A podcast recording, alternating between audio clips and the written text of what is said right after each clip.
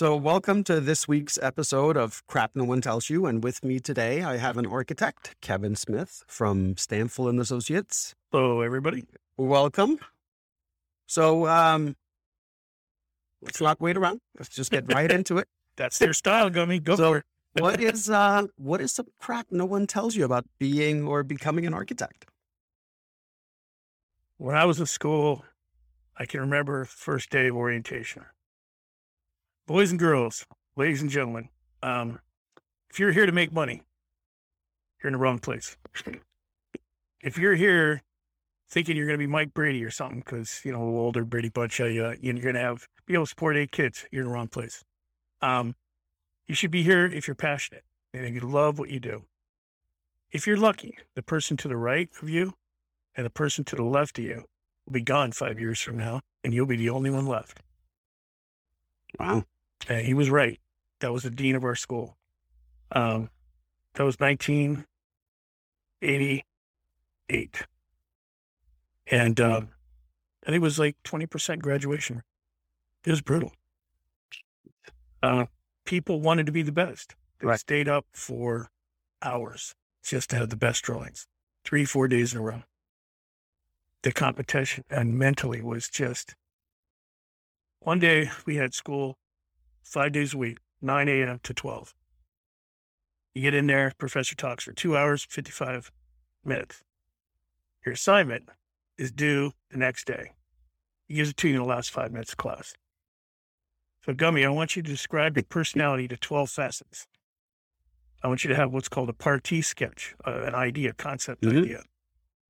And it's due the next day. You just haven't come in your lab. You don't have any materials. So everybody goes to the bookstore, buys stuff. We stay up all night just to basically be the best.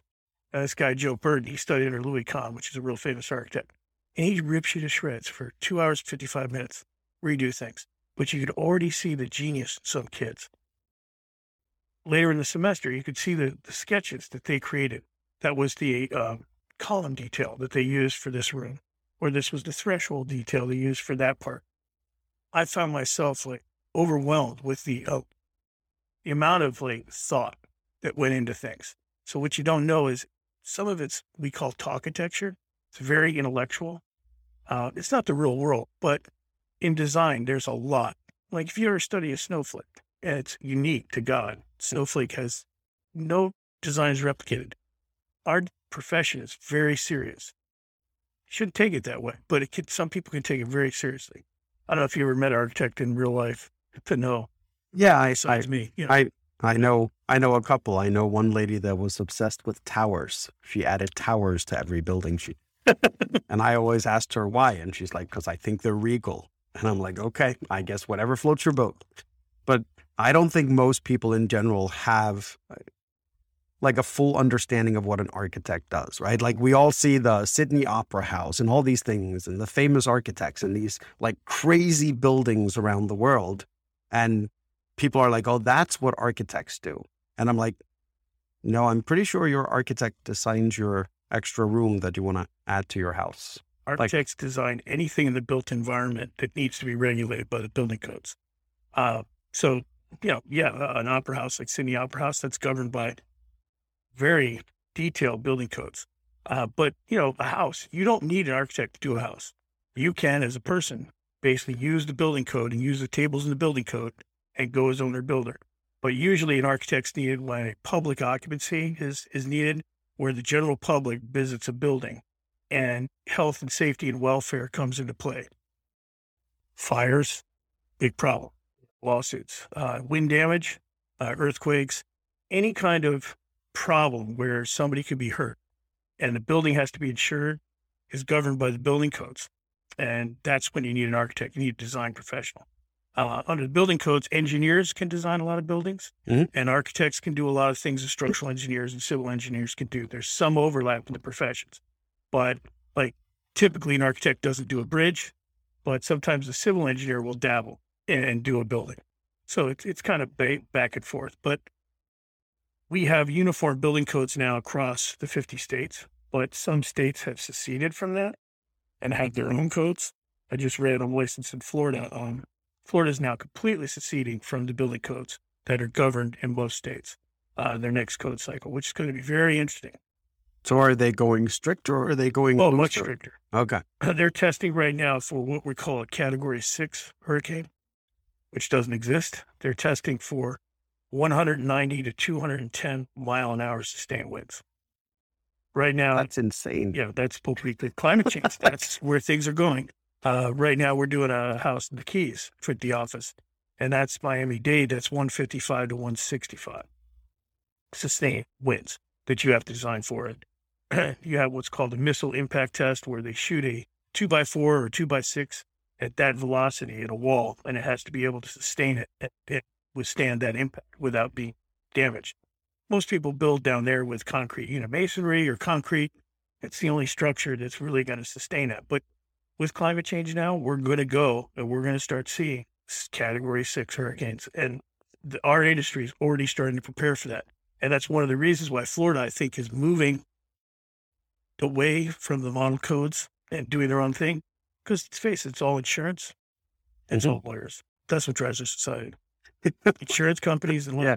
if the So- underwriters won't insure, So architects, uh, once again, goes to show how little people know about that profession in general. I think is I don't think people understand that architects, an architect's job is partially to look into the future and figure out what could possibly go wrong in this area, and then design a house accordingly. Am I understanding that correctly? Yeah, you have to look at building types. You know, it's not just housing. It's, for example, a lot of people right now in the senior living industry are skittish that that industry as a whole might collapse or might have an is- issue.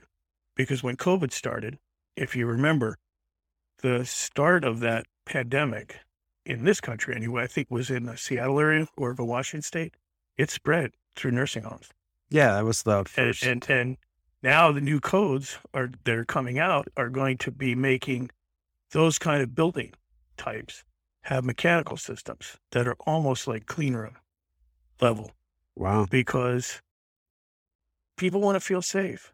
And if they don't have the mechanical system with the ventilation that can treat airborne illnesses not going to get people to sign up for those places. Consequently you're also not going to get workers that feel safe in that environment so the pandemic has changed a lot So you guys are really dealing with a whole new type of approaching a lot of these designs and concepts just because of what happened during COVID. a lot of things in the housing industry, for example. I think you're going to start seeing maybe the death of the office complex. A lot of people don't necessarily want to work in an office anymore. They like the flexibility of working from home.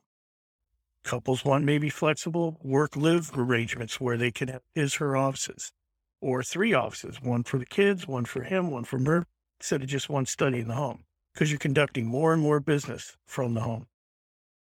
It's interesting to see uh, my daughter she told me about one of the uh, consequences of the first pandemic. I don't know if you remember the spanish american flu. Yeah. the women's suffrage movement that was benefited by that if you're aware of that so many white men died the pandemic that were opposed to women voting that there was enough that died that helped pass that we're just now starting to see trends from this pandemic that are going to affect us. And we start seeing that as architects up front in changes of way people live and what they want out of their designs and what they want for their lives. Because you guys are looking at the next generation of houses being built right now. So, like the stuff we haven't seen yet as consumers, you guys are conceptually designing right now for the people that are looking to build in the future. Correct. And we're starting to see trends. And a lot of trends are people are enamored more with staying home and feeling safe and wanting to to quality of life. Maybe the younger generation's idea of being happy isn't going to an office Right. Nine to five and and being in a little cubicle and going out just having a boss yell at you all the time. it- Yeah. yeah, no. mean, is to be flexible. You know, with the internet and with um, communication the way it is, as long as they hit deadlines, if they get something done Right. and they want to go out to the beach during the day and the company allows them to do that, a whole different way of life. So, um, I know you guys do both commercial and residential, right? What are some If you had to tell me about like a cool project you did recently, what would be an example of what you do? Like, what's a project? Like, what does it entail? So, just finished a project that won an award. I think I mentioned that at the, the meeting for uh, Rob Lowry uh, up at Dublin.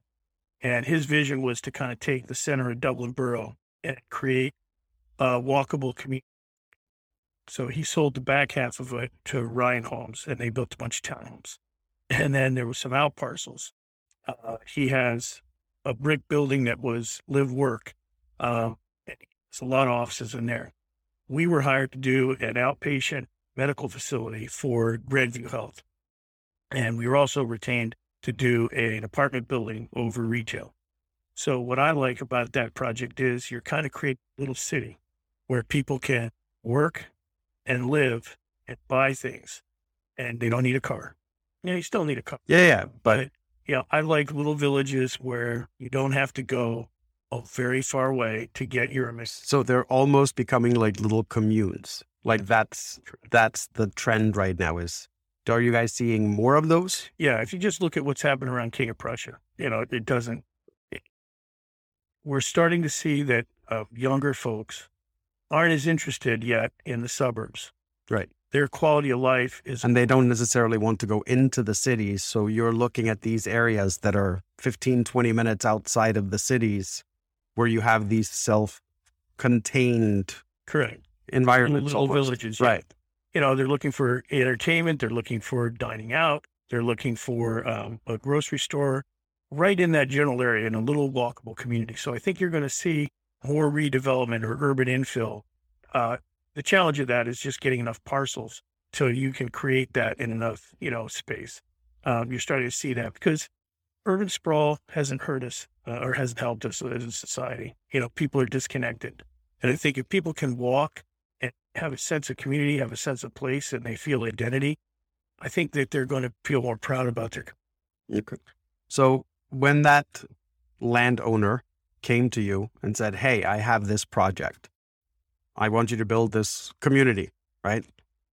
What is involved in that process from your guys' end? Do you guys have to go out and measure the land and then figure out the layout and like design the buildings, Yeah, design everything? With uh, uh, a group of professionals, civil engineer Gilmore Associates was already involved in that property. Mhm. Uh, there's a phase of approvals called entitlements that on a project like that sometimes could take anywhere from five years to 10 years, where you got to bring the land in, you got to go through the borough, uh, you got to get approvals, the zoning, zoning change had to happen. Uh, because 313 is a public road, Mhm. it's governed by the state. You have to interface with PennDOT.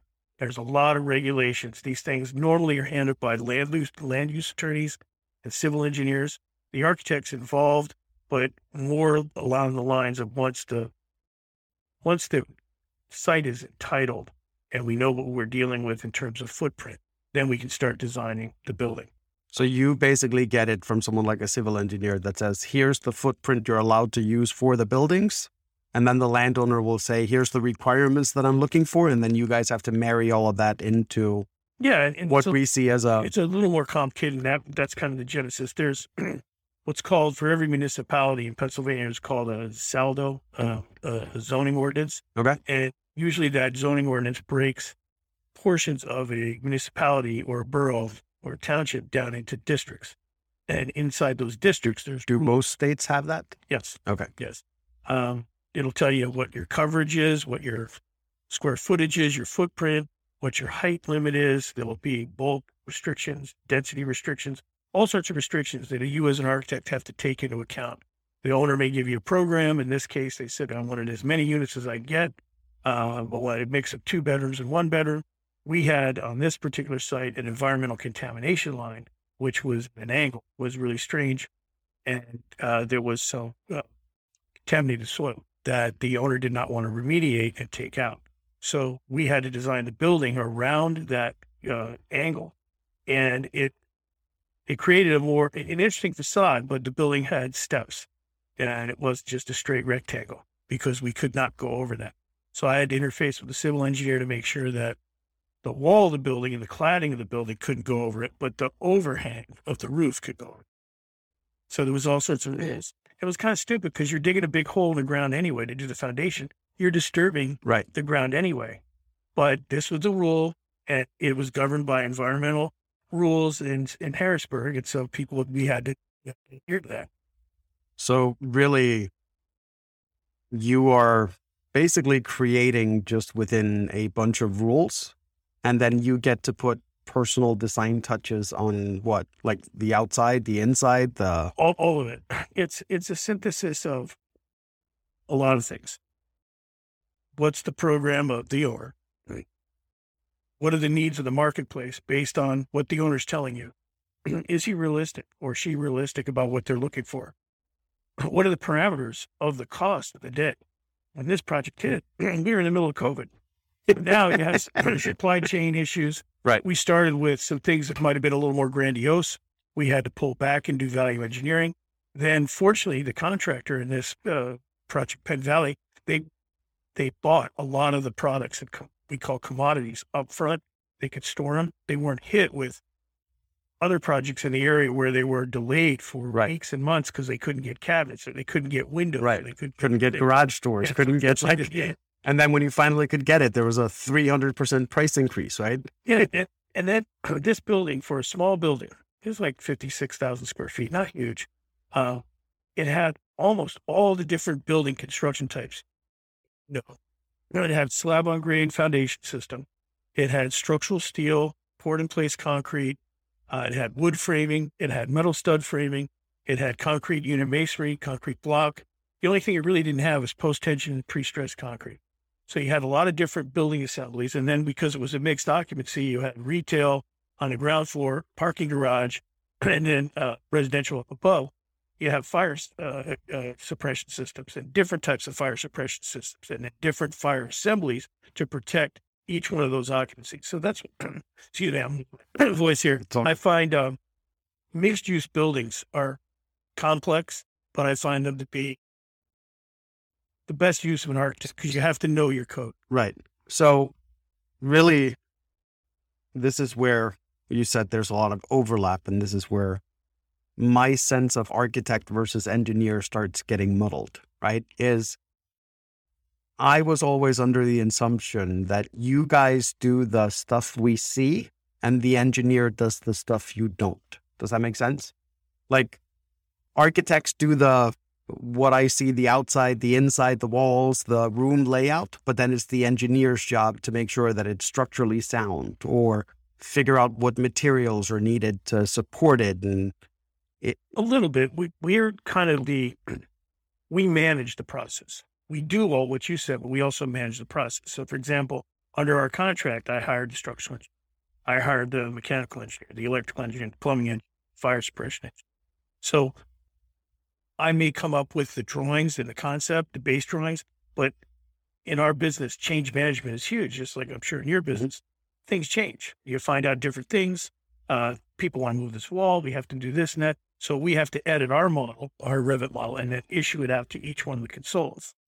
so, so you guys really create, let's call it the rough draft or the first draft of what you would like it to be. And then everybody gets a chance at nitpicking at it or kind of figuring out this could be better this way. This will need this for this reason.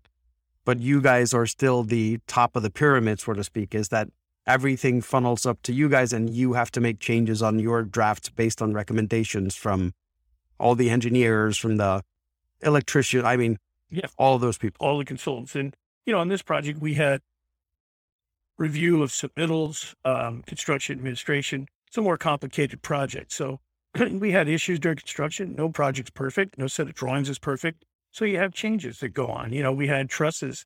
Uh, one truss manufacturer built, Um, and it cost the contractor a lot of money to substitute another. And because of that truss manufacturer, we had to redesign a roof. We had to redesign stair towers. We had to trace point loads differently because their systems were a little different and they wanted it designed a little different. So we had the building already permitted. Now we had to go backwards to go forwards to change things. So here's here's what I'm hearing.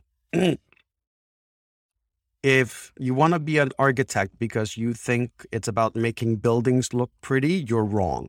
Think that's only part of the Right. Yeah. That that is that's what you'll be doing a small portion of the time. The rest of the time you're you're dealing with project management. Like you're, you sounds like you're more of a project manager than actually. Well, that's that's that's my role in the company. right. We're a, we're a, a mid-sized, small to mid-sized firm. If you work for a larger firm in Center City, you may just be a designer, and that's all you do is draw pretty pictures all day long because you have a skill set.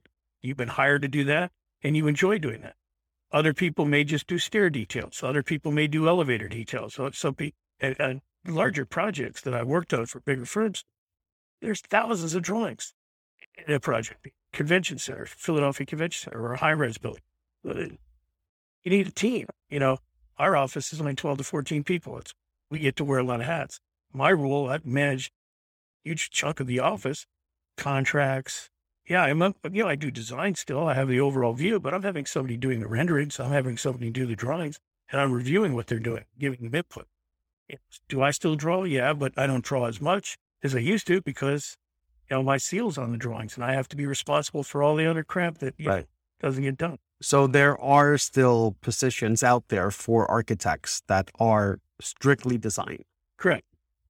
They're just few and far between, it sounds like, or you have to uh, be two, with it's about two to three percent of the industry is strictly just design. design. Yeah, So you need to be in the top 2% of designers, You- architects. if you go into school thinking you're going to be a designer, you probably have, unless you're really really good, you probably have a not the most realistic sense of what you're going to be doing. Right. That's kind of interesting because I um I remember I was out in California, um, and I was at a um I was at a convention, but they brought in for that specific meeting someone that does 3D renderings of commercial buildings. Hmm. So one I remember one of the ones they showed was they were redesigning some office building for Boeing. And they literally pull up on the screen this three dimensional look. Like it felt like you were at the office. And it was just fascinating to me because now all of a sudden you had the architects, you had the computer designers, you had the 3D modelers, you had the, and you, you realistically could almost do a full walkthrough of the building before they had done anything. Like it felt like you were in the building. Do you think that is something that's going to be coming more to your industry? Like, is it going to be? It, it already it already is here. It's big. The bigger firms, the larger firms have that. Um, yeah. one of the firms I worked for before where I'm at now, we actually we had a test po- uh, project, and it was fifty thousand dollars, and this was uh, 2014, 15. Okay. So God knows what it is now, where you wear the the goggles, Yep. the virtual reality Yep. goggles, and it, it views the retina in your eye. So this was a project that we were working on in uh, Lansdale. It was a TOD, transit oriented development, six story apartment building near the train station, and uh, you could use your eyes and look through and pick the color of your cabinets, pick the color of the floor. It felt like when you were walking around, if you were out on the balcony and there was a pool below you, four stories below, like you felt like you actually were in the Look- so it I've seen that technology. It's great. It's just very expensive. Yeah. And for most building owners, they probably won't pay for that. Um, large scale projects, projects that are controversial, or projects that have to go through years of approvals, then it makes sense. For the average project now, until that technology is more affordable, you probably won't see it on the mainstream. But it's there and it's it's being used. And it's when you see master plans for new communities, um, there's a whole new project, I guess, down in um, Morrisville or uh, Philadelphia Yeah. area where they're going to do like a brownfield development. I'm sure they're going to use something like that for it. Yeah, it's it's just it's interesting to see how how far along. I'm like every everything else. Technology has made made so many things an option when it comes to um, reviewing things that that are being designed before they're built. Because you know, we always say when you're managing a project, when you're doing something, it's always easier to change the paper than to change the project. Now right? change the computer. That's right. I So- thought by now we'd be in holograms. I really thought technology would be moving faster now in my lifetime. I thought by now I'd be able to slice through your head and you'd be, you know, Australia somewhere. Right. You'd have. We're not there yet, but I think someday we will get there. Where you wouldn't be able to see, you know, look, look at what the, the phone's done in terms Right. of, you know, I have people that basically go out and survey on phones, you know, or their little, the, uh, not their laptop, but their little Their iPad, iPads you or know, and whatever, yeah. survey. You know, instead of the old fashioned days, which I still use, the tape measure and the Right. old fashioned scale. And that and the wheel with the know, you know, right. So um, you've seen a lot of change. And what I like about this industry is you never stop. There's always something new. It can be overwhelming because there's always new laws, there's always new codes, Yep. but there's new building technologies and there's new ways to do things. And that is always changing. And it's cool. So if someone listening is thinking about uh, becoming an architect, they got all excited by by this conversation. Um, what would be one piece of advice you would give someone that's looking at getting into architecture today? visit construction sites, see how things are built. Unfortunately, our industry does not do enough of a good job in school of teaching young students how things are built. You'll become more marketable, more valuable to a firm if you learn or spend some time working on a construction crew, working for a framer, just understanding how things go together. Just go up to any old job site that you see where things are being built. Say you want to be an architect and just spend some time talking about how you do this. Get, do get, a, that. get a summer job as a framer Yeah. or, or Because people that do that are valuable because so many people see it as lines on a drawing. They don't understand that people use the tools, the instruments that we create to build things. And they understand the consequences that if you mess up and the concrete is in the, in the ground and it's in the wrong spot, right. costs a lot of money to jackhammer concrete. yes, it does. so, well, thank you so much for coming in. Thank you so much. and uh, we will bring you back possibly to talk some more about uh, project management when it comes to uh, when it comes to construction sites. Cool. But um, so thanks everyone for tuning in, and we will be we will be back next week with another episode.